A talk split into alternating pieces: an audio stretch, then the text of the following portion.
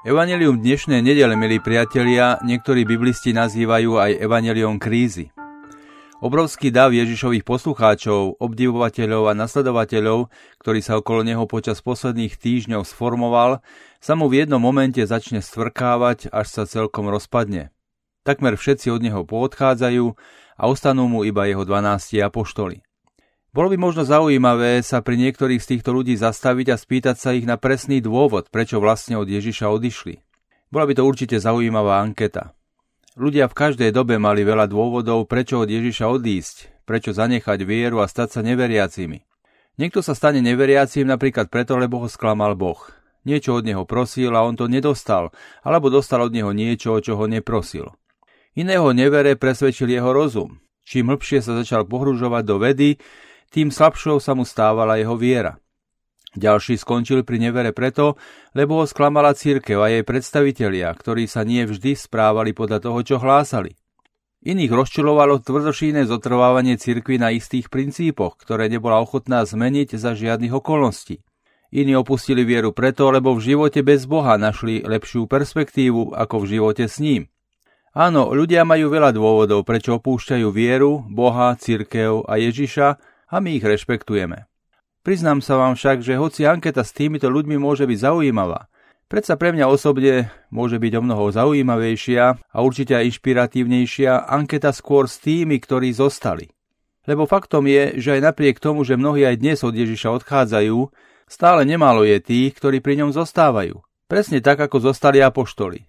Ježiš ich nedržal, mohli slobodne odísť, keby boli chceli. Oni však napriek tomu zostali. Vy, ktorí v túto nedeľu prídete do kostola, tiež patríte do tejto skupiny. A ja sa vás pýtam, prečo ste zostali? Čo to je, čo vás pri Ježišovi drží? Čo to je to, čo spôsobuje, že aj napriek tisícke dôvodov pre odchod ste stále ešte tu? Nebolo by pre vás lepšie, keby ste aj vyšli radšej niekde inde? Toto sú otázky, ktoré Božie slovo dnešnej nedele kladie každému jednému z nás, ktorí sme tu a ktorí sa pokladáme za veriacich. Čo vás teda drží pri Ježišovi? Nie, nebojte sa, nebudem tu robiť dnes anketu. Namiesto toho mi dovolte, aby som vám porozprával svoj osobný príbeh, ktorý sa udial pred viac ako 25 rokmi. V júli 1993, pred zložením väčšných slubov mojej reholi, som sa rozhodol vykonať si 30-dňové duchovné cvičenia podľa vzoru svätého Ignáca z Loyoli. Konal som si ich v bývalom jezuitskom noviciáte vo Wernersville v štáte Pensylvánia v Spojených štátoch, kde som vtedy študoval. 30-dňové duchovné cvičenia sú rozdelené do 4 týždňov, alebo lepšie úsekov, ktoré sledujú istú dynamiku. V prvom týždni exercitant uvažuje o Božej láske voči sebe, ale aj o tom, ako on na túto Božiu lásku odpovedal. Toto uvažovanie by ho malo viesť k stavu bolesti a ľútosti nad svojim predchádzajúcim životom. V druhom týždni sa exercitant zamýšľa nad tým, aké zmeny vo svojom živote urobí, aby jeho život bol iný ako ten doteraz. V tretom týždni je jeho odhodlanie k novému životu testované. No a v štvrtom týždni, ktorý je najkračší, sa sústreďuje na svoj prechod z týchto cvičení von. Všetky tieto fázy exercitant robí pod vedením skúseného duchovného vodcu a za pomoci svätého písma, nad ktorým uvažuje 4 krát denne v dĺžke jednej hodiny. O všetkom, čo v modlitbe zažíva, sa exercitant rozpráva so svojím duchovným sprievodcom. Ten, podľa toho, čo počuje, potom plánuje jeho ďalšie aktivity. Spomínam si, že som sa nachádzal už v treťom týždni, v týždni, kedy sa testuje rozhodnutie. Toto testovanie sa konalo na základe uvažovania nad umúčením a smrťou Ježiša Krista. Bol som v 26. dni duchovných cvičení a téma tohto dňa bola Ježišová smrť a jeho pochovanie. Môj duchovný vodca mi dal takúto úlohu. Ježiš je mŕtvý, zomrel, je v hrobe. Boh je teda mŕtvý, Boha niet. Ty budeš dnes uvažovať nad tým, že Boha niet a podľa toho sa budeš aj správať. Nebudeš sa modliť, ani nepôjdeš na omšu. Na čo? Veď Boha niet. Skús si predstaviť, ako by to bolo, keby nebolo Boha. Toto zadanie ma trocha prekvapilo, ale aj potešilo. Ohromné, povedal som si. Nemusím sa dnes modliť. Mám kopu času, idem ho nejako využiť. Rozhodol som sa ísť na celodennú vychádzku k nedalekému jazeru. Celý čas som uvažoval, ako by to bolo, keby nebolo Boha, teda aspoň v mojom živote. Najprv sa mi to páčilo.